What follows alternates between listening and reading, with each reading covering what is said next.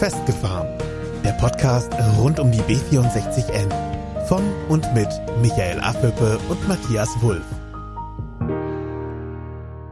Wir heißen euch alle herzlich willkommen zur Episode 45 von unserem Podcast Festgefahren. Wir haben uns auch für diese Folge einen tollen Gast eingeladen, ein Gast aus unserer Heimatstadt Warendorf. Ihr Name ist Jessica Wessels und Jessica hat Großes vor, denn sie möchte nach der anstehenden Wahl für die Grünen in den Bundestag einziehen und dort eben unseren Kreis Warendorf vertreten. Aber Matthias wird euch unseren Gast jetzt etwas näher vorstellen. Jessica Wessels ist 41 Jahre alt und ledig. Sie kommt aus Warndorf und lebt auch in unserer wunderschönen Stadt. Für ihre Partei Bündnis 90 Die Grünen zeichnet sich Jessica als Geschäftsführerin auf Kreisverbandsebene verantwortlich. Und das hauptberuflich.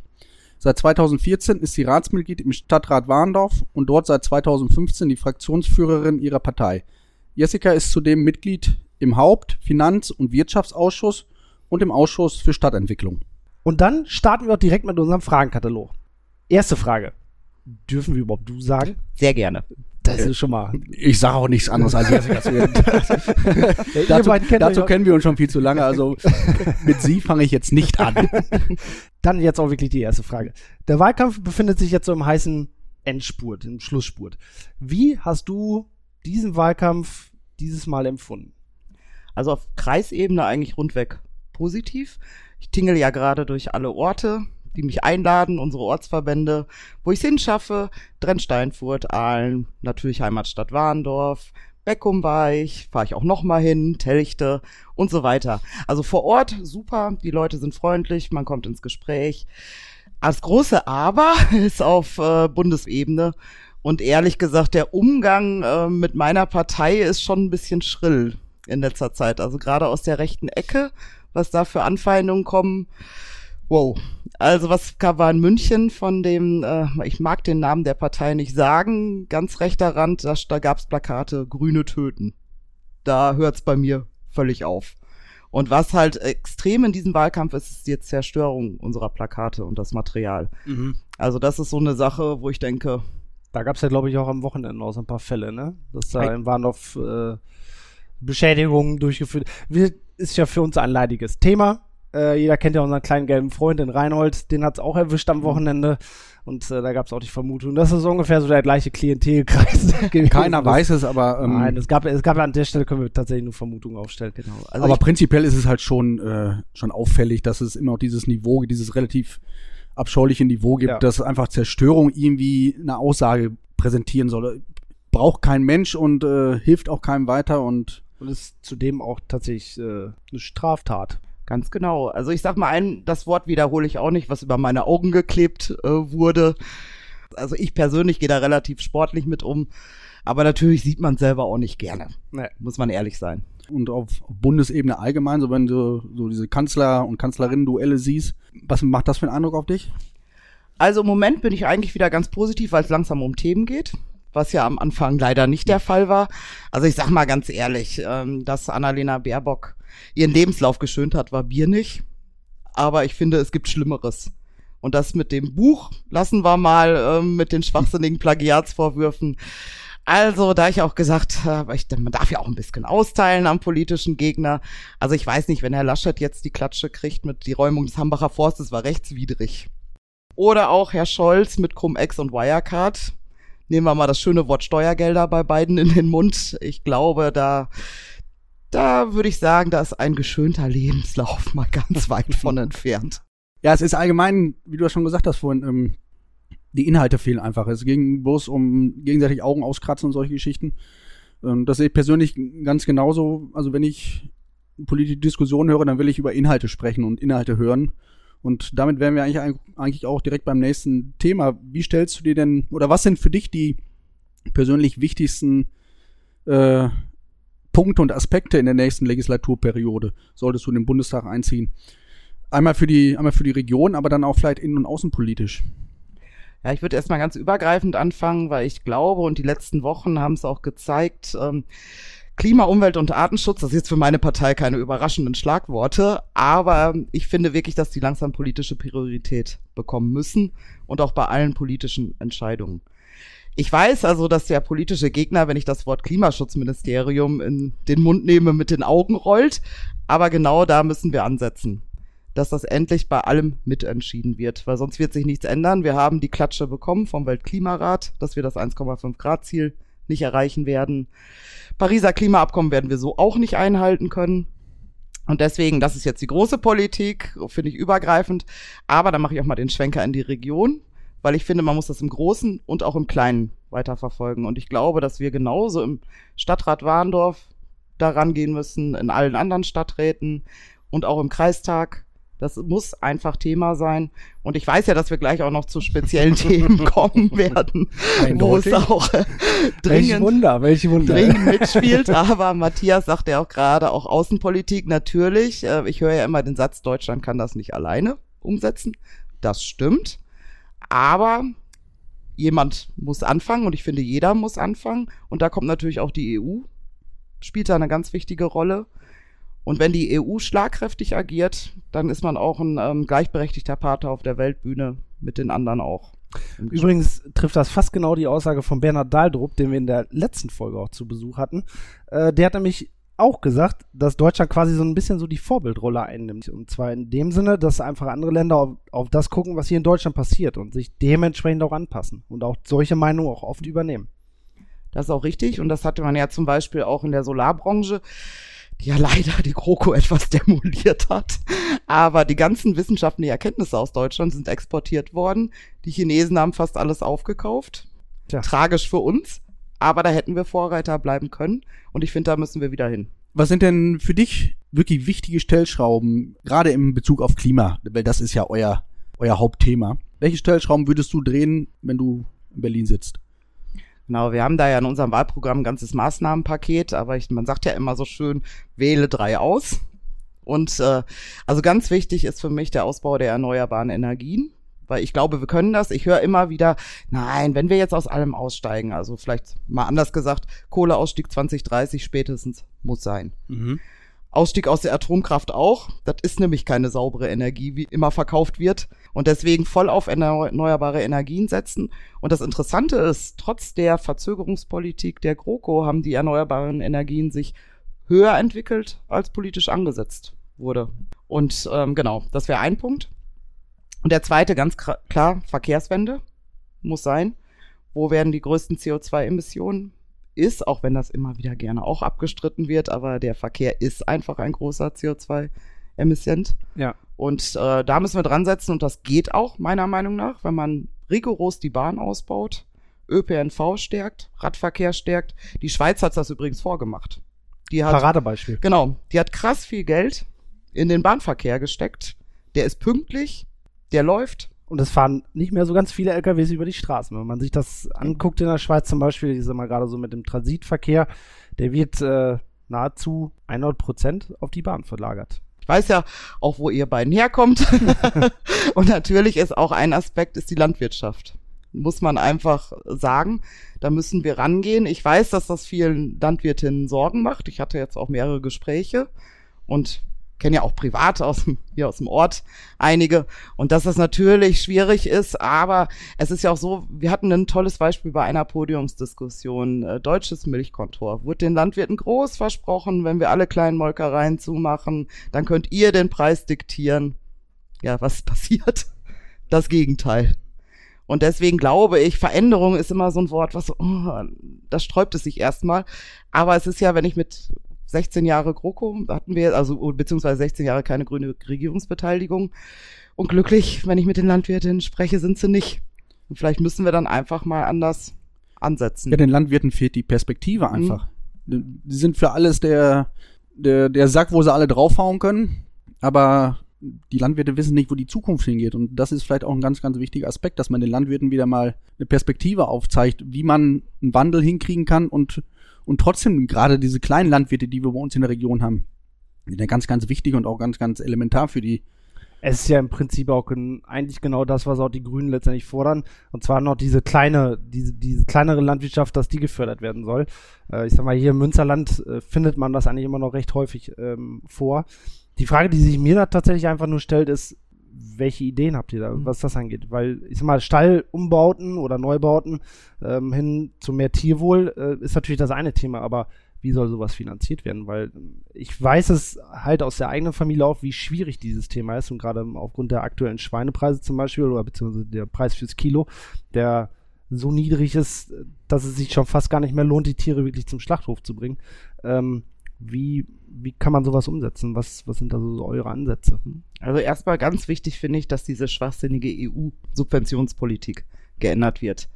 Was ist ja immer noch so, ähm, dass nach Fläche berechnet wird und nicht zum Beispiel Nachhaltigkeitskriterien. Wenn man jetzt sagt, äh, der Landwirt, die Landwirtin setzt sich für Tierwohl ein, Nachhaltigkeit, äh, will ökologisch umbauen, das spielt bei diesem Paket ja erstmal eine relativ geringe Rolle. Und da gibt's ja diese sogenannten EU-Hilfszahlungen, die aber mit so vielen Reglementen verbunden sind, dass keiner die beantragt oder keiner die beantragen möchte, weil es einfach äh, dann nicht mehr rentierlich ist. Und ähm, dann muss man natürlich auch Fördermittel vor Ort, weil alleine geht's nicht. Das haben wir aber auch in allen Bereichen. Da muss man ähm, Geld mit an die Hand geben und sagen, wenn ihr das und das jetzt macht und nicht, wie mir ein Landwirt letztens in Ostbevern sagte, dann kriegen wir eine Förderung und dann werden die Preise erhöht auf der anderen Seite. Ja. Dann hast du nämlich nichts, dann bezahlst du im Endeffekt den Ursprungspreis und hast nichts mehr von der Förderung. Irgendjemand macht sich dann die Taschen voll, aber definitiv nicht der Landwirt. Genau. Und dann, das ist immer so ein bisschen auch ein schwieriges Thema, aber der, natürlich ist auch der Verbraucher, die Verbraucherin in der Verantwortung. Mhm. Ich sage immer, mein schönstes Beispiel ist immer, man kann nicht zwölf Monate im Jahr Erdbeeren im Supermarkt erwarten und dann regionale Landwirtschaft fordern. Ja. Das funktioniert einfach nicht. Wir haben jetzt vorhin drüber gesprochen, über finanzielle Mittel und so. So ein Wandel, der kostet halt einen Haufen Geld. Da brauchen wir uns nichts vormachen und in die Tasche lügen, sondern der kostet richtig Geld. Aber wer zahlt die Zeche? Ist es der kleine Steuerzahler? Ist es die Wirtschaft? Worüber wollt ihr das finanzieren? Weil irgendwo müssen die Mücken ja wegkommen, im, im wahrsten Sinne des Wortes. Vielleicht mal zwei Aspekte. Erstmal ähm, war ich selbst überrascht, wie viele Gelder in der Corona-Pandemie auf einmal da waren. Mhm. Ich habe das auch äh, immer gesagt, das alles muss auch, wenn wir damit durch sind, mal auf dem Prüfstand. Ich sage nur Maskendeal und äh, solche Sachen. Aber das Geld ist da und es wird ausgegeben. Ist auch richtig an der Stelle. Wir wollen alle gut irgendwie durch die Pandemie und toi toi toi, Deutschland hat's ja im Gegensatz zu anderen Ländern bisher auch relativ gut gemacht. Ja.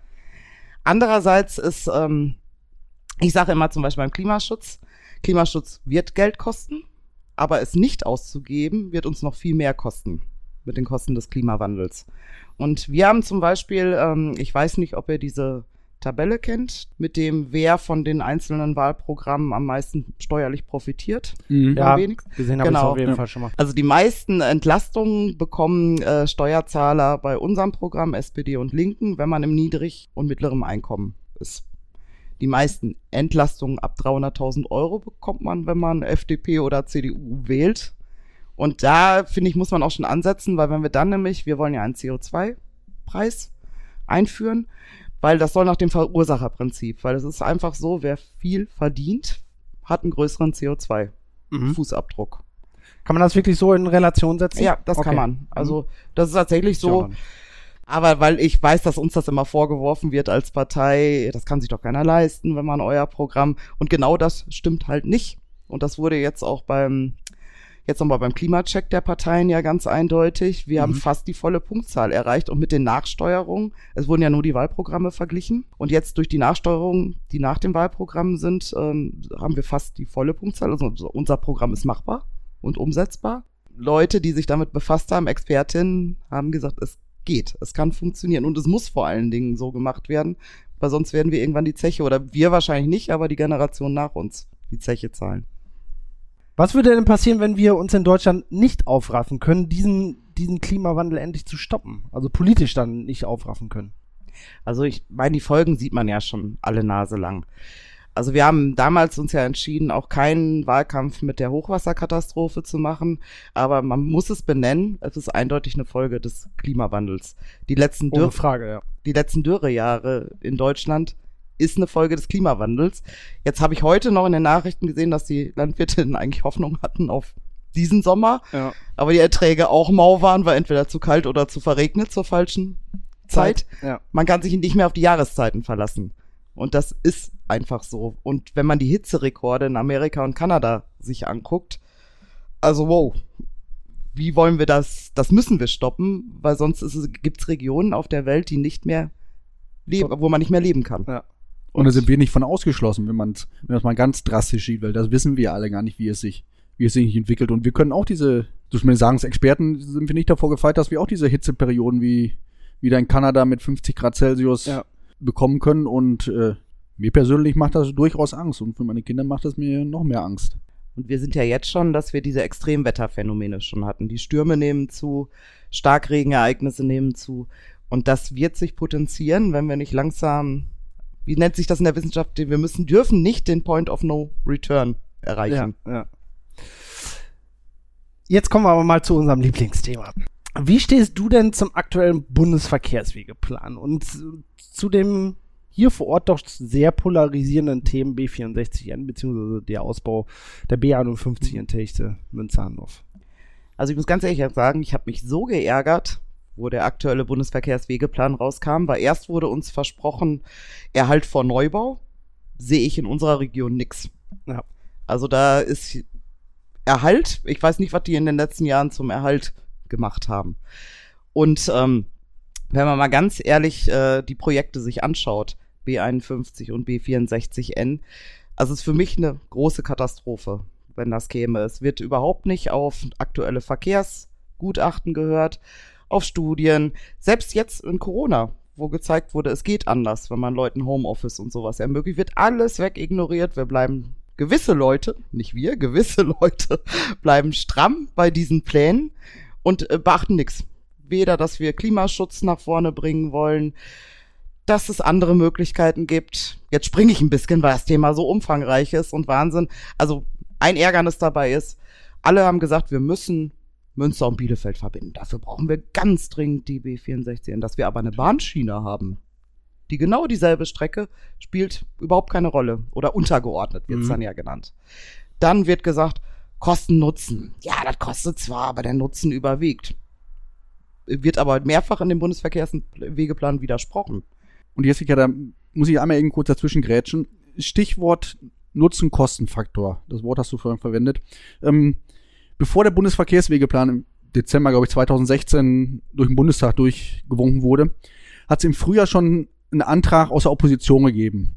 Und da ging es eigentlich inhaltlich darum, dass ähm, der Bundesverkehrswegeplan doch bitteschön mal in Frage gestellt werden sollte, zumindest so, wie er konzipiert ist, weil er halt genau diese Faktoren, die jetzt alle auf dem Tisch liegen und die jetzt gerade das Problem darstellen, wie Nutzen-Kosten-Faktor ist nicht richtig berücksichtigt, beziehungsweise mit geschönten Zahlen willkürlich schön gerechnet, die Klimaziele, Pariser Klimaabkommen ist nicht berücksichtigt. Die Mobilität der Zukunft ist, hat überhaupt keine Berücksichtigung gefunden und wie sich die Mobilität auch entwickeln wird. Und ähm, genau diese, dieser Antrag ist damals von der GroKo eigentlich bums abgelehnt worden. Ihr habt als Grüne, glaube ich, zugestimmt komplett, dass dieser Antrag durchkommt. Wie sehr ärgert dich das, dass, dass wir jetzt gerade über diese Punkte sprechen, wo man vor drei Jahren hätte schon drüber sprechen können und schon was, was drehen können? Also es ärgert mich ehrlich gesagt maßlos, weil seitdem ich im Stadtrat aktiv bin, begleitet mich das Thema, also seit sieben Jahren. Und man hat immer das Gefühl gehabt, man rennt vor Wände. Weil egal, was man gesagt hat, äh, alle haben immer gesagt, nein, die muss kommen, die brauchen wir für die Region, die brauchen wir wirtschaftlich für die Region. Wirtschaftlich mal eben ganz kurz, es äh, siedeln sich Unternehmen hier an ohne die B64. Unser Reden schon lange. Ja, genau.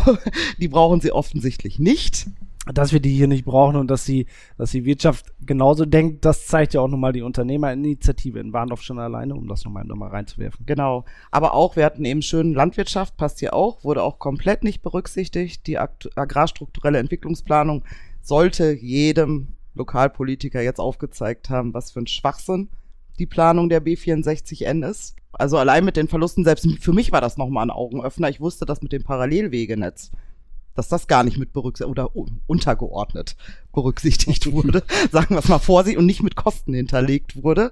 Aber auch was das für Ausfälle für die Landwirtin bedeutet, wurde mir da erstmal in dieser ganzen Drastik bekannt. Ja, das ist ja das, was wir schon seit, seit Jahren, wenn nicht sogar Jahrzehnten eigentlich schon predigen, dass wir sagen, so, ja, das, was da wirklich auf uns zukommt als, als, als Landwirte, das wird eine ma einschneidende Maßnahme für die Landwirte sein. Man darf ja nicht vergessen, in Landwirtschaft steckt auch das Wort Wirtschaft. Also von daher ist das auch an der Stelle wieder so ein Thema. Äh, die Wirtschaft profitiert definitiv nicht von. Nein. Und was mich daran, also am meisten, ich hatte eben die Bahnstrecke erwähnt, was mich auch noch maßlos ärgert, dass immer nur in die Straße geplant wird, aber nicht geschaut wird. Ich meine, wir reden hier von Millionen. Ja. Was könnte man mit der Bahnstrecke machen? Wie teuer wäre das, wenn man die zum Beispiel zweispurig machen würde? Einfach mal in den Raum gesetzt. Nie geprüft worden. Auch was das für Auswirkungen. Oder natürlich, es immer, wenn man was baut, leidet jemand, weil man muss jemandem Fläche wegnehmen. Im Verhältnis dazu ist es wirklich ein Klecks. Also das ist äh, ein Bruchteil von der Fläche, die benötigt wird für, für ein zweites Gleis meinetwegen, im Verhältnis zu dem, was eine B64N kosten würde an Fläche. Und was äh, mich auch in Warndorf, im Warndorfer Stadtrat äh, seit Jahren ärgert, dass alle sinnvollen Vorschläge, wie man an Kreisverkehre zu denken, um den Verkehr zu entlasten, die Ampeln anders zu schalten, immer ab mit dem Verweis, nee, die Straße kommt ja, da beschäftigen wir uns jetzt gar nicht mit. Mhm. Also es wird alles verhindert, was vielleicht jetzt schon Entlastung schafft, weil man partout diese Straße möchte. Aber wie sieht denn für dich ähm, wirklich die Mobilität der Zukunft? Und wir müssen ja gerade hier auf diesen ländlichen Raum gucken, der auch immer als, als Problemfall dargestellt wird oder als Sonderfall tituliert wird. Ähm, wie stellst du die Mobilität bei uns jetzt mal im Bahndorf in der Zukunft vor? Was können wir machen? Also erstmal brauchen wir hier einen viel besseren öffentlichen Personennahverkehr, der auch lebensnah getaktet ist. Also ich habe es ja gesagt, ich versuche es auch gerade durchzuziehen, dass ich meinen gesamten Wahlkampf im Kreis mit ÖPNV und Fahrrad mache. Gebe zu, bin schon dreimal gescheitert an den Möglichkeiten, aber allein dadurch, ähm, es, meiner Ansicht nach ist es möglich, das zu machen. Man muss mehr Busse anschaffen und äh, besser takten. Und dann geht das. Und was mich dann immer ärgert, es wird auch immer gesagt im Kreistag, ja, ja, das ist alles super und das müssen wir machen, wird aber nie mit Geld hinterlegt. Da gibt's mal eine Busstrecke, die dann, oder so Probestrecken. Wir mhm. schauen mhm. mal, wie es läuft, ob die Leute das überhaupt annehmen. Nein, ich finde, man muss ein Angebot schaffen für die Leute, eine Alternative zum Auto, die bezahlbar ist. Das ist nämlich noch so ein Punkt, was ich gerade für Unsummen im ÖPNV ausgebe. Das ist natürlich keine Alternative für jemanden, aufs Auto zu verzichten. Ich wünsche mir, dass wir irgendwann auf das Auto verzichten können. Im Moment sehe ich, wenn ich mit Leuten spreche, sehe ich ein, dass es nicht geht. Aber wir können es das ja nicht so stehen lassen. Ich kenne das ja gerade von der CDU. Ja, im ländlichen Raum brauchen wir das Auto. Und ich frage dann immer, warum? Ja, weil ihr nicht bereit seid, was zu investieren in andere ja. Verkehrsmittel. Oder auch in Radverkehr. Wenn Henning Rehbaum mir sagt, ja, wir haben landesweit 350.000 Kilometer Radweg, die suche ich verzweifelt. also zumindest bei uns in der Region. Aber für mich ist wichtig auch, dass man nicht nur sagt, die Politik muss das machen und wir, erst wenn die das richtig gemacht haben, können wir umsteigen, sondern wir müssen ja, mit wir meine ich jetzt den Normalbürger Max Mustermann, muss ja auch den, den Willen haben. Es bringt nichts, wenn die Politik Geld investiert und baut und äh, ändert und tut und macht und wir bleiben trotzdem in unserem Auto sitzen, weil es uns einfach viel zu bequem ist. Wir müssen auch von unserer Bequemlichkeit einfach runterkommen. Aber ich das glaube, ist oft nicht, nicht oft nicht immer einfach und äh, auch an Herausforderungen gestellt, aber an gewissen Punkten sehe ich uns ja auch in der Verantwortung. Aber ich glaube, dass genau da jetzt aktuell auch so, so ein bisschen so der Umschwung äh, in den Köpfen der Menschen schon Einzug hält. Also das ist zumindest so mein Empfinden. Das mag mich trügen an dieser Stelle, aber ich finde schon, dass man, dass man deutlich mehr Fahrräder sieht, als das noch vor zwei oder drei Jahren der Fall gewesen ist. Was man sehr häufig sieht mittlerweile im Warndorf sind diese Lastenräder. Ja. Also das ist mir diesen Sommer ganz extrem aufgefallen, dass dass die wirklich zunehmen und viel, dass Mama auf dem Sattel sitzt und die beiden Kids vorne drin sitzen, dass das also ein, so ein Familientransportmittel wird. Prinzipiell ist das einfach für, für den kleinen Mann auch eine Option, auch im ländlichen Raum von Freckenhaus nach Warndorf zu fahren oder das geht ja heutzutage und damit können wir auch Straßen entlasten und Verkehr reduzieren einfach. Und ich, ja. ich halte das für zumindest eine kleine Stellschraube, um, um uns auch ohne Größen ÖPNV Explosionen, die, die wir jetzt in den nächsten vier Wochen nicht hinkriegen werden, trotzdem die Chance zu geben, was dazu beizutragen. Und ich finde, wir müssen endlich damit aufhören, ähm, Mobilität durch die Windschutzscheibe zu planen. Weil wenn ich mir angucke, wie unattraktiv unsere Radwege teilweise sind.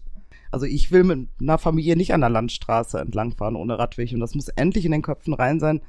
Wenn es eine Straße gibt, muss es auch immer einen Radweg Man sieht das ja im Moment als sehr schönes Beispiel quasi in Münster, wo dieses Pilotprojekt da läuft auf der Wolbecker Straße nach Münster rein, wo das Auto tatsächlich nur noch eine untergeordnete Rolle spielt. Und ja. äh, da ziehe ich wirklich meinen Hut vor, dass, dass man dort so mutig ist, das wirklich anzugehen.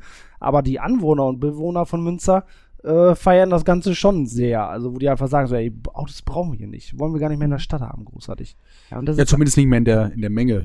Ja, hey, ganz ohne wird es vermutlich nicht gehen. Ähm, Jessica, für Warndorf, wir hatten gerade schon darüber gesprochen, auch über Kreisverkehre und sowas.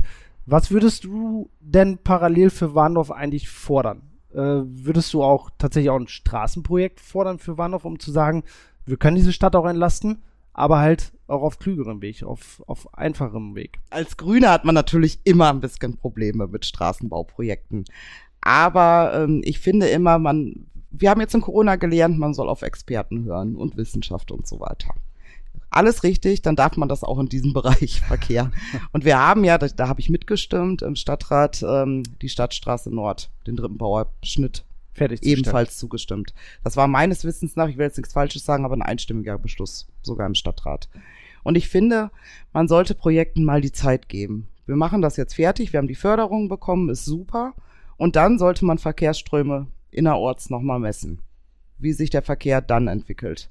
Parallel muss man aber natürlich auch, wenn man Straßen baut und wir haben mit Bauchschmerzen zugestimmt, muss ich sagen, muss man aber gleichzeitig wieder, ich sag's wie ein Mantra, auf die anderen Verkehrsmittel sowohl im Ort wie kreisweit draufsetzen, dass man da eine passende Alternative schafft. Aber gehen wir mal jetzt von diesem, wir halten ihn sehr wahrscheinlich, diesen Fall, dass diese B64N bei der nächsten Überprüfung des Bundesverkehrswegeplans im nächsten Jahr zumindest zurückgestuft wird, wenn nicht sogar rausfällt. Ist ja ganz logisch, dass das passiert.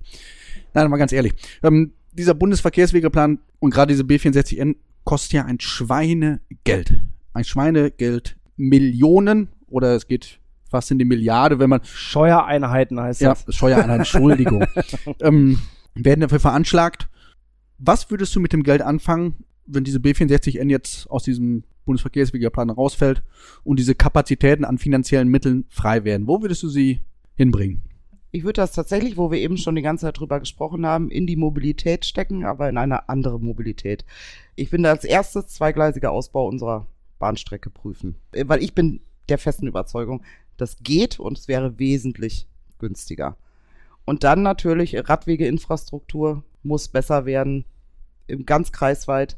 Weil, wenn, ich habe mir das mal angeschaut auf Google Maps und so. Es ist möglich mit dem Rad, an, also gerade mit dem E-Bike, angenehm nach Oelde. Kann man gut hinkommen.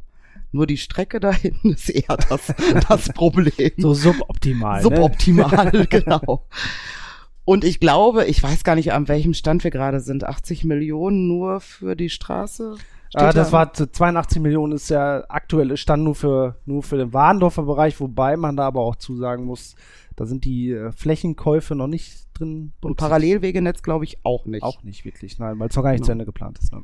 Also da frage ich mich doch ganz ehrlich, mit 82 Millionen kann ich mir einige Kilometer Radweg vorstellen, einen zweigleisigen Ausbau unserer Bahnschiene und mehr Busse. Weil und grob zusammengefasst, eine Verbesserung des Verkehrsflusses, Ver Verbesserung der Mobilität. Und Entlastung unserer Ortskerne. Ich kann die Anwohner hier verstehen an der B64, dass die genervt sind, gerade zu Stoßzeiten.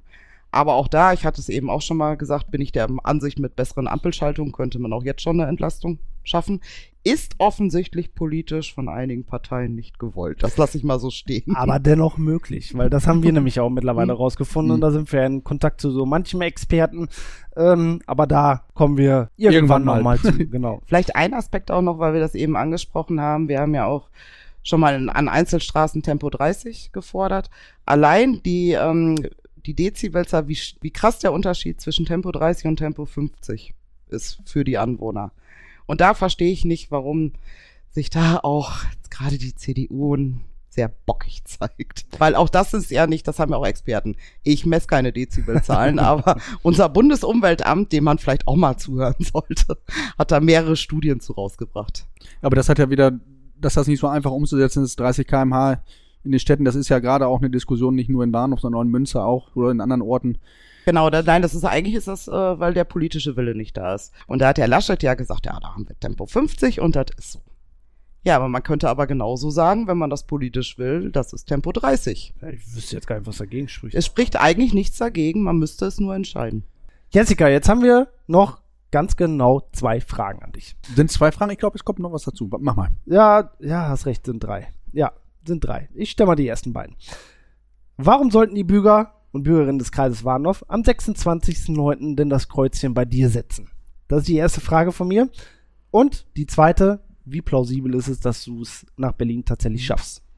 Also bei der ersten Frage kann ich ganz klar sagen, dass ich mich für unseren Kreis einsetzen möchte. Ganz klar. Ich kenne die Leute hier vor Ort, ich kenne die Belange, ich weiß, wo der Schuh drückt. Und wenn ich direkt gewählt werde, dann bringe ich auch einen Fund mit, um mich für unseren Kreis einzusetzen. Ja, wie plausibel ist das? Ja, wenn man jetzt Wahlprognosen gerade anschaut, ich glaube, dass es schon, ich glaube, dass es möglich ist. Weil alle CDU, SPD und Grüne sind so nah beieinander, dass ich mich gar nicht traue, gerade eine Prognose abzugeben für den 26. Ich würde mich freuen, wenn die Bürgerinnen das Vertrauen in mich setzen und würde gern unseren Kreis in Berlin vertreten.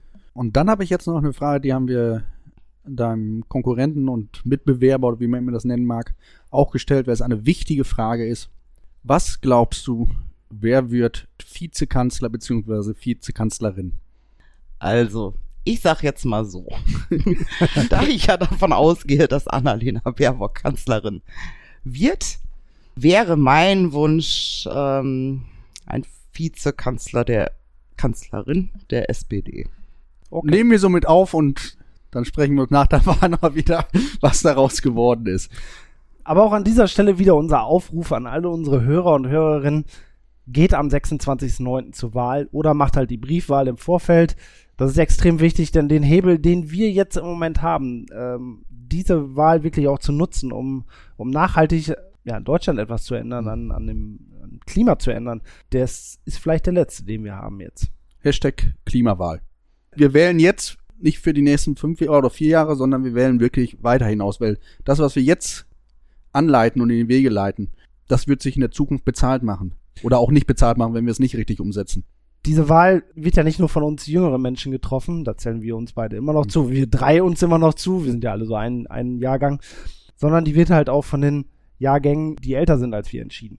Denkt auch mal an eure Kinder, an eure Enkelkinder dass auch die noch eine Zukunft erleben wollen. Und äh, ich glaube, dieser Aufruf, den Rezo da gemacht hat, das ist etwas, was auf jeden Fall bei mir ziemlich Eindruck hinterlassen hat. Und äh, da kann ich bei mich auch, also komplett, komplett anschließen. Bei einigen Leuten wird es einen Brechreiz gegeben haben, weil sie genau gewusst haben, der hat genau das offengelegt, was wir falsch gemacht haben. Aber so ist das heutzutage einfach. Die, die Fehler werden einfach offengelegt. Und in der Hinsicht gibt es zumindest eine Transparenz. Und das ist auch gut so, glaube ich. Und ich finde es wichtig, dass auch Fehler benannt werden und dass, dass sich Leute und Politiker auch mit ihren Fehlern auseinandersetzen müssen. Und dementsprechend haben wir dann auch eine sehr große Auswahl am 26., wo wir unser Kreuz machen können und können das bewusst und wirklich informiert machen. Das finden wir wichtig einfach. Und deshalb geht wählen. Jessica, vielen Dank für deinen Besuch hier. Das war also für mich wieder sehr informativ, sich mit dir zu unterhalten, von dir ein paar neue Sachen auch zu erfahren. Fand ich super, mir hat Spaß gemacht. Und das letzte Wort hat diesmal Matthias. Ich kann mich dem nur anschließen, war war klasse. Freut uns, dass du dir die Zeit genommen hast, weil das ja erfahrungsgemäß nicht selbstverständlich ist, schon gar nicht im Wahlkampf. Und einige haben gesagt, sie kommen nicht zu uns, aber du hast dich getraut und hast glaube ich, sehr gut geschlagen, zumindest aus meiner Sicht. ja, ich danke euch auch für die Einladung und als begeisterte Podcast-Hörerin, das wisst ihr ja, freue ich mich natürlich auch mal Teil der Sendung zu sein. Danke euch. Sehr gerne, sehr gerne. In dem Sinne wünschen wir euch eigentlich jetzt nur noch einen schönen Resttag. Schönen ne? Resttag. Macht's gut, Macht's bis gut, bald. ciao. Das war's für heute von Michael und Matthias. Mehr über die beiden erfahrt ihr bei Facebook und Instagram. Abonniert den Podcast, teilt ihn und nehmt Kontakt mit ihnen auf, denn die Jungs wollen wissen, was euch beschäftigt. Einfach über Facebook, Instagram oder per Mail an festgefahren-b64n at web.de.